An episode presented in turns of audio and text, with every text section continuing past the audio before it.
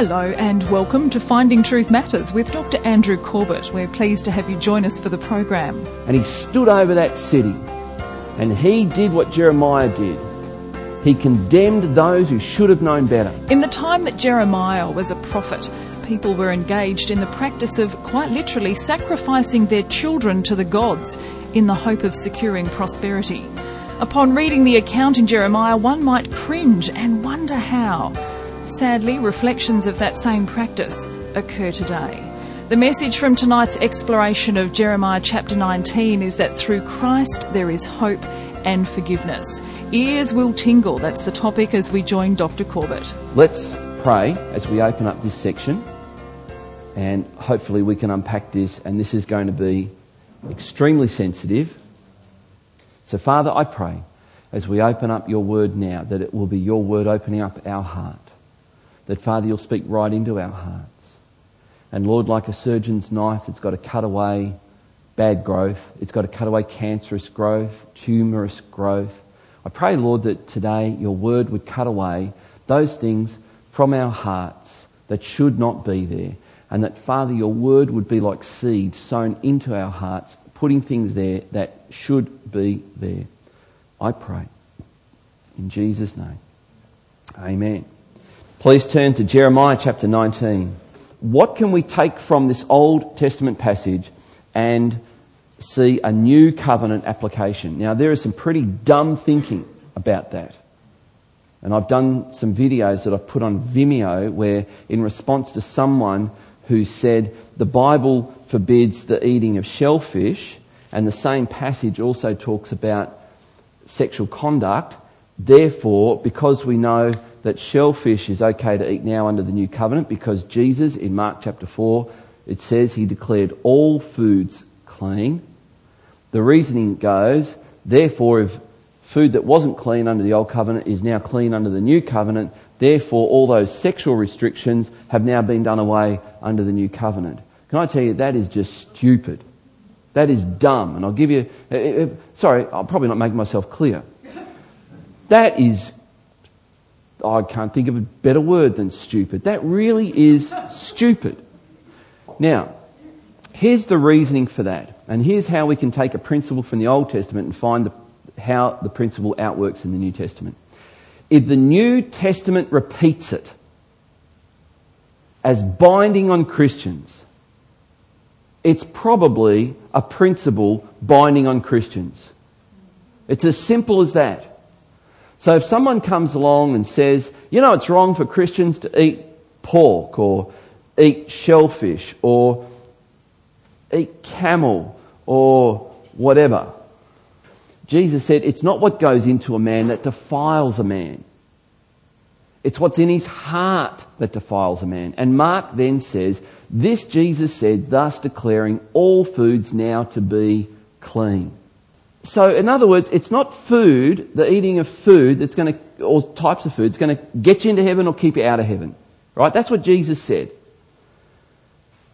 And, and nowhere in the New Testament does it, does it repeat, don't eat pork and don't do, it just doesn't say it. And in fact, it actually says the opposite. But when it comes to sexual conduct, the Bible actually repeats the Old Testament regulations of, of sexual conduct. It actually repeats it. Now, I've heard people say Jesus never said anything about homosexuality. Well, the, the, the problem is, Matthew, was it 15, 19, Jesus said it is sexual immorality that will defile a person, keep them out of heaven. So while foods won't defile you, Jesus said sexual immorality will. Now, where's he getting this definition of sexual immorality? Well, you'll find it in is it Leviticus 18? Leviticus 19? Somewhere in there. And that's where he's getting it from. And there's six categories of sexual immorality. And there's no children here, so let me be blunt and just tell you what you will read if you read this passage. You will read about incest. You'll read about bestiality. You'll, you'll read about pedophilia. You'll, you'll read about homosexuality. You'll read about fornication, which is sex without marriage. And you'll read about adultery, which is sex with someone who, uh, while you're married, this is sex with someone who you're not married to. And the Bible calls that sexual immorality. So this section is called Ears Will Tingle. We're looking at nine verses. I'm going to put about uh, five of these verses on the screen because the the other four are just too graphic to put on the screen. But you, you, if you've got a Bible, you'll see it on your lap. Ears will tingle. Jeremiah 19 verses 1 to 9. We're reading from verse 1. Thus says the Lord, go buy a potter's earthenware flask and take some of the elders of the people and some of the elders of the priests. Now, this is interesting that Jeremiah is told to take an earthenware flask. You remember in the previous chapter, chapter 18, that Jeremiah is sent to the potter's, the potter's house, and he's told to look at the potter making an earthenware flask on a potter's wheel. And Jeremiah is shown that the potter is working the clay and it's, it's just not happening. And so the potter goes, mangles it up again and reworks it. And God says, can I not do this with you? These people have, have, have not allowed me to fashion them, so I will do with them as I will. And now we're about to hear what that's going to look like. So Jeremiah is told to go and take an earthenware flask, buy an earthenware flask. And I find this interesting because we, we have been reading that Jeremiah has been on the outer. He has not been doing very well on the polls. He's saying this is where God wants you and this is where you are. And it's powerful stuff. Yet I'm intrigued that in the midst of this, there is, he's still got a relationship with his fellow priests and the elders of Jerusalem.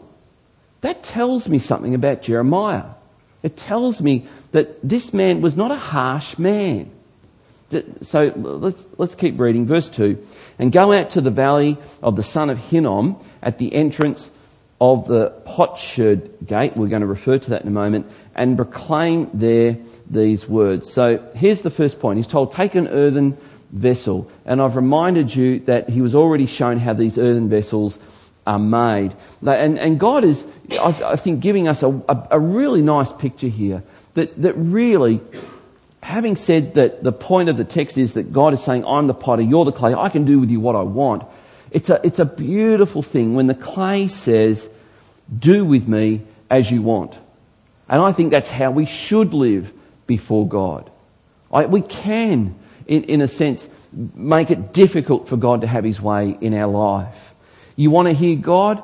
Then you need to become familiar with His voice and His language. Read the Word. If you don't, your spiritual hearing will become dull. That's just the way a relationship with anyone works. Here we have Jeremiah told to take that flask and go through the potsherd gate. That potsherd gate was also known as the dung gate. I mean, you, gee, you, really drew the short straw if that was the gate that you were assigned to be gatekeeper to, wouldn't you? I mean, oh boy. So that's where they took the rubbish out of the city and they went out this gate, the dung gate, and a potsherd is a broken piece of pottery. And so uh, there's, a, there's a lot of symbolism happening here. So Jeremiah's uh, taking the, the elders and the priests of uh, Jerusalem out through this gate. Out they go and they're about to go to the valley of the son of Hinnom. And I've already told you about this valley. We've already been told in Jeremiah what was happening here. This is where, in, in, a, in a part of that valley, there's a, a place called Tophet. And at Tophet, there was an oven. And the oven was a furnace where they burned their rubbish. And what were the people doing there? I think it's, was it Jeremiah 7, we're told that they were going down there in, in, in the dead of night taking their newborn babies, offering them up to Molech and Asherah, and throwing them in the furnace. Now, I'm going to try and be as sensitive as I can about this, but this is what was happening. Verse 3. You shall say, Hear the word of the Lord, O kings of Judah and inhabitants of Jerusalem. Thus says the Lord of hosts, the God of Israel. Behold, I am bringing such disaster upon this place that the ears of everyone who hears of it will tingle. Verse 4. And I think this is probably the key text in this passage. Because the people have forsaken me and have uh, profaned this place by making offerings in it to other gods, notice that lowercase g, whom that neither they nor their fathers nor the kings of Judah have known, and because they have filled this place with the blood of innocence. And I presume the Lord speaking of children. Verse 5 and have built the high places of Baal to burn their sons in the fire as burnt offerings to Baal, which I did not command or decree, nor did it come into my mind. And we're going to pause there. We, I may allude to the next few verses. Now, I'm reminding you, the god of Moloch, the god of Asherah, this was the sun and the moon that they gave names to and they worshipped. They then personified these things with statues and they put them on the high places. You remember Jerusalem was on a hill. We're going to read that they had been making these sacrifices and offerings on their rooftops and they had been offering on the high places. So they'd gone up to these mountains and they had committed acts of, of spiritual treason. So there's, we're going to see that there are three places of worship mentioned, but look at how, how they were worshipping. Um, so I'm going to, I'm going to read uh, verse 6, and uh, let's see, we can go without me overstepping boundaries whereby I think I'm no longer being sensitive. So let me, let's see how we go. Therefore, behold, days are coming, declares the Lord, when this place shall no more be called Tophet, or the valley of the son of Hinnom, but it shall be called the valley of slaughter. Verse 7. And in this place I will make void the plans of Judah and Jerusalem and will cause their people to fall by the sword before their enemies and by the hand of those who seek their life. I will give their dead bodies for food to the birds of the air and the beasts of the earth. And I will make this city a horror, a thing to be hissed at. Everyone who passes by it will be horrified and will hiss because, because of all its wounds. Okay, so verse 5 they have built high places to Baal to burn their sons, their babies, their little boys. So they're killing children.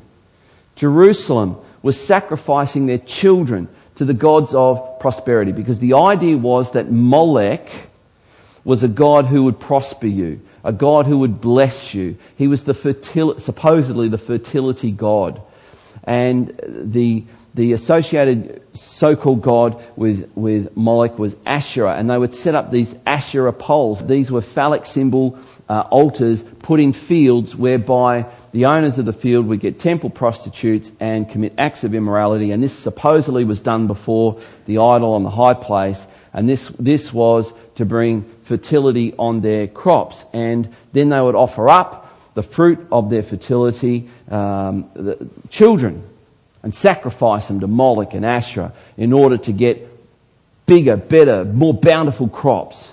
So these children were being sacrificed to the gods of prosperity. Oh boy. Now, here's where I, I, I, I, just, I just need you to hold on for a minute and just bear with me for a moment because I think this needs to be addressed. And I don't know how to address it. I just don't know how. But I'm just going to have a go. One in three Australian women have had an abortion, according to the last Senate inquiry that I read the data on. One in three. So, as I say what I'm about to say, as we're talking about the sacrificing of children to the gods of convenience and prosperity, it'd be really naive of me to think that there are not women here right now who have not had an abortion. And, and in one respect, I kind of want to jump ahead and, and tell you that more women suffer in pain because of this than the media or anybody else ever talks about. And I want to tell you that there's forgiveness in Jesus. That Jesus can wash and cleanse and make you new and give you a brand new start. I want you to hear that. So, having said that, I guess in, in one sense, I want the young girls in our church to know sex is not just recreation. Now, in Australia, a child is aborted every six minutes. In America, it's every 22 seconds. I don't want to dwell on this, but I just want to address it. What's our message to women who have gone through this? And I think this was the tenderness of Jeremiah as he was rebuking the leaders of Jerusalem for not addressing this. What's our message? It's this. Through Christ, there's hope, there's healing, and there's forgiveness. Amen? There's no finger pointing, there's no finger wagging. There's none of that. Because I'd be equally naive as we continue to look at this to think there's not women here, and Jeremiah's going to talk about the immorality. One in four Australian women have been sexually abused.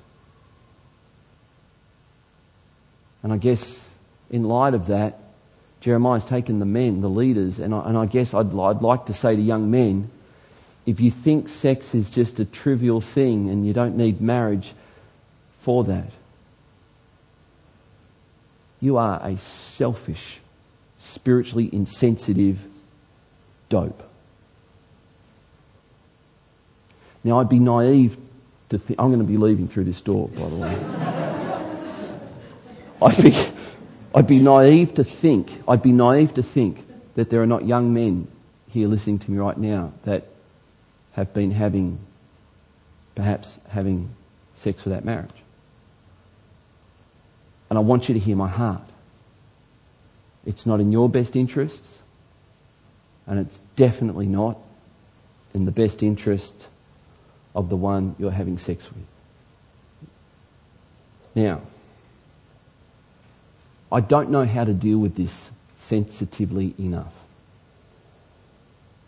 but I've tried. I've spoken to the men very harshly because I know men. I am one. And we can be dopes. So I'm speaking to men on that level. I'm not speaking to women on that level at all. I'm reminding you there is hope, there is healing, there is forgiveness and cleansing through Christ. And Jeremiah is pleading with Jerusalem to accept that offer from God, to be healed, to be restored. And they rejected it. Israel willfully told God, get lost. Get lost. Now let's come back to an earthenware vessel in a minute. This earthenware vessel was made by a potter, and God says He's the potter. This earthenware vessel was made to look at how God wanted it to look. This earthenware vessel was made for a purpose. It was made to be filled with drink. It's a flask. It was made to refresh. It was made to be a blessing. And what had they done with it? They had filled it with the wine of idolatry. What had they made an idol? They'd made their own sexual cravings. They'd made their own lusts and covetousness their craving. And if this isn't heavy, man, I don't know what you think is. This is about as heavy as I ever want to get, but it's in the text, so let's deal with it. And today, we can see that it's possible to look religious on the outside, but on the inside, as Angel sang this morning, I want to worship you on the inside out. I want my inside to be what you want me to be, to, ha- to be filled with what you want to put there. And the flask of Israel was not reflecting that song or that prayer. And what does God do with willful disobedience? He does what he always does. You shake a fist at God and tell him, my will, not your will. God will say to you, your will be done. And he will, according to Romans 1, hand you over. And you get handed over. And you find out what it is to live without God's protection or blessing. And that's what happened to Jerusalem. Now, let me come back to Palm Sunday. The first Sunday Jesus came in, or sorry, the Sunday before Jesus came in uh, to Jerusalem before just uh, Monday, Tuesday, Wednesday, Thursday, Friday, five days, in five days' time, he would be crucified on a cross. So on Palm Sunday, there he is, being lauded with cries of Hosanna. He's in Jerusalem. He then, before, just before the, the Last Supper with his disciples, he goes out of the city. He goes up to the Mount of Olivet where Jeremiah has just been talking about this stuff. And he quotes, he refers to this passage in Matthew 23. And he stood over that city and he did what Jeremiah did.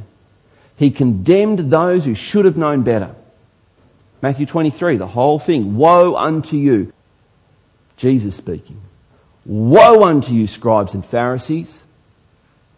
He's gone to the place that overlooks this place where Jeremiah is, and he, with Jeremiah like prophecy, is speaking over Jerusalem. Wow. Here's Jesus on a day where the whole city, it says, is in uproar singing his praises. Just three, four days later, they're, they're killing him. Wow. Jesus spoke about this in Matthew 23. Then in Matthew 24, he said, Jesus says this city will be surrounded by armies. This city will be destroyed. Not one stone of this building, and every one of those stones was the size of a container. Every block in that temple was the size of a shipping container, and Jesus, and the, the one, 100 meters high, Jesus said, not one of these will be left standing upon another. Unbelievable. Unbelievable. And yet it happened exactly as he said. In fact, the last verse here, and I, of Jeremiah 19 verse 9, the last verse that we're looking at, and I'll make them eat the flesh of their sons and their daughters, and everyone shall eat the flesh of his neighbour in the siege and in distress. Oh man, this is terrible. This, I don't want to put this on the screen. But you know, Josephus said, in describing the siege that Jesus foretold, that is what they resorted to. So this is something Jesus picked up. So here's my question. And I look at this, and I've got to tell you, if, if it feels like I'm pointing a finger at you, I guarantee you there's three pointing back at me. I am not going to say, Woe unto you who have sinned. You dirty, filthy. No way. I'm, I'm a sinner who's been saved by grace. And I'm not trying to play word games here. We are all in the same boat. It doesn't matter what you've done. You need a Saviour. You need forgiveness. Now, these things, I remind you, are written for our instruction. Notice the three places of worship. Let's bring this to a close. Three places of worship that Israel had violated. They'd violated the temple. They were offering strange sacrifices in the temple. God says, You have profaned my place. They were supposed to uh, use their rooftops. You know, in, in Jerusalem, the, the roof, uh, the roofs of the houses were flat, and they were told to keep the festival of booths or tabernacles. There were certain other ceremonies that they were supposed to keep on their rooftops. So the rooftops were supposed to be a place of worship. But what had Jerusalem done? They had done it and dedicated it not to the temple, but they had dedicated it to Molech up in the high places. I reckon there was a young kid watching all this. I reckon his name was Daniel. He's probably looking at all these people in Jerusalem, looking away from the temple, looking up to the high places. And if you read the book of Daniel, you'll see that Daniel, at the hour of prayer, knelt down beside his window and he looked toward which city? Jerusalem. As a respect and a mark of honour to God. God's people were to worship, firstly in the temple, secondly on their home rooftops. That's it. There was supposed to be corporate worship and family worship. That's what they were supposed to do. And how were they supposed to do it? We've been singing about it. Several of the songs this morning reflect this from their hearts. I thought the singing was wonderful this morning. It told me a lot about us as a church. And secondly, they were, they were meant to do it with right sacrifices. Sacrificing children was not right. See, here's the question that I asked before, and I'm asking again. Here's the vessel. It looks pretty. But are you filling it with sexual immorality? Are you filling it with alcohol, marijuana, pornography, For some of us, we've gone, I've got a problem. And we've experienced the water of refreshing come into our vessel and take out all the crud and forgive us and wash us and cleanse us. And we've experienced newness. I said to you when I started, and this is where I'm going to finish, that I hope that today you make certain decisions, that today, by the end of today, you make certain decisions that say, that's it. I've drifted. I want to come back. Let's pray. Father, this has been very difficult. This has been very difficult. And yet, Lord, I know that I need your grace. I need your forgiveness. I need to be washed clean. Jesus Christ declares that if you come to Him and confess your sin to Him and acknowledge Him as your Saviour, you can be cleansed. You can be washed. You can be forgiven. And Father, I know that there's not one person in this room that doesn't feel the shame of that, of what we were before Christ took a hold of us. And now, Lord, I pray for those that are battling, that God you would forgive, cleanse, heal, and save. And if that's you right now, just give me another minute. Give me a minute. If that's you, you know your life is not what it should be. It is not where it should be. You are not in the kind of relationship you should be with God. Let's not kid ourselves that we can do a deal with God that others don't get the privilege of. That is just nonsense. Right now, you, you don't have, you don't have tomorrow guaranteed, much less your next heartbeat. Get right with God. Get right with God. You are one prayer away from being made right with God. A prayer that sounds something like this Father, please forgive me for what I've done. Cleanse me and give me a brand new start. Help me to live with Jesus in my life. I pray. Amen. The message to be drawn from tonight's exploration of Jeremiah chapter 19 is that through Christ there is hope and forgiveness. More from Dr. Corbett next week. Podcasts and Finding Truth Matters resources, including tonight's program Ears Will Tingle, are available via the website findingtruthmatters.org or by contacting us at Legana Media, PO Box 1143, Legana, Tasmania 7277. Dr. Corbett is pastor of Legana Christian Church and president of ICI Theological College Australia. We look forward to joining you again at the same time next week for another Finding Truth Matters.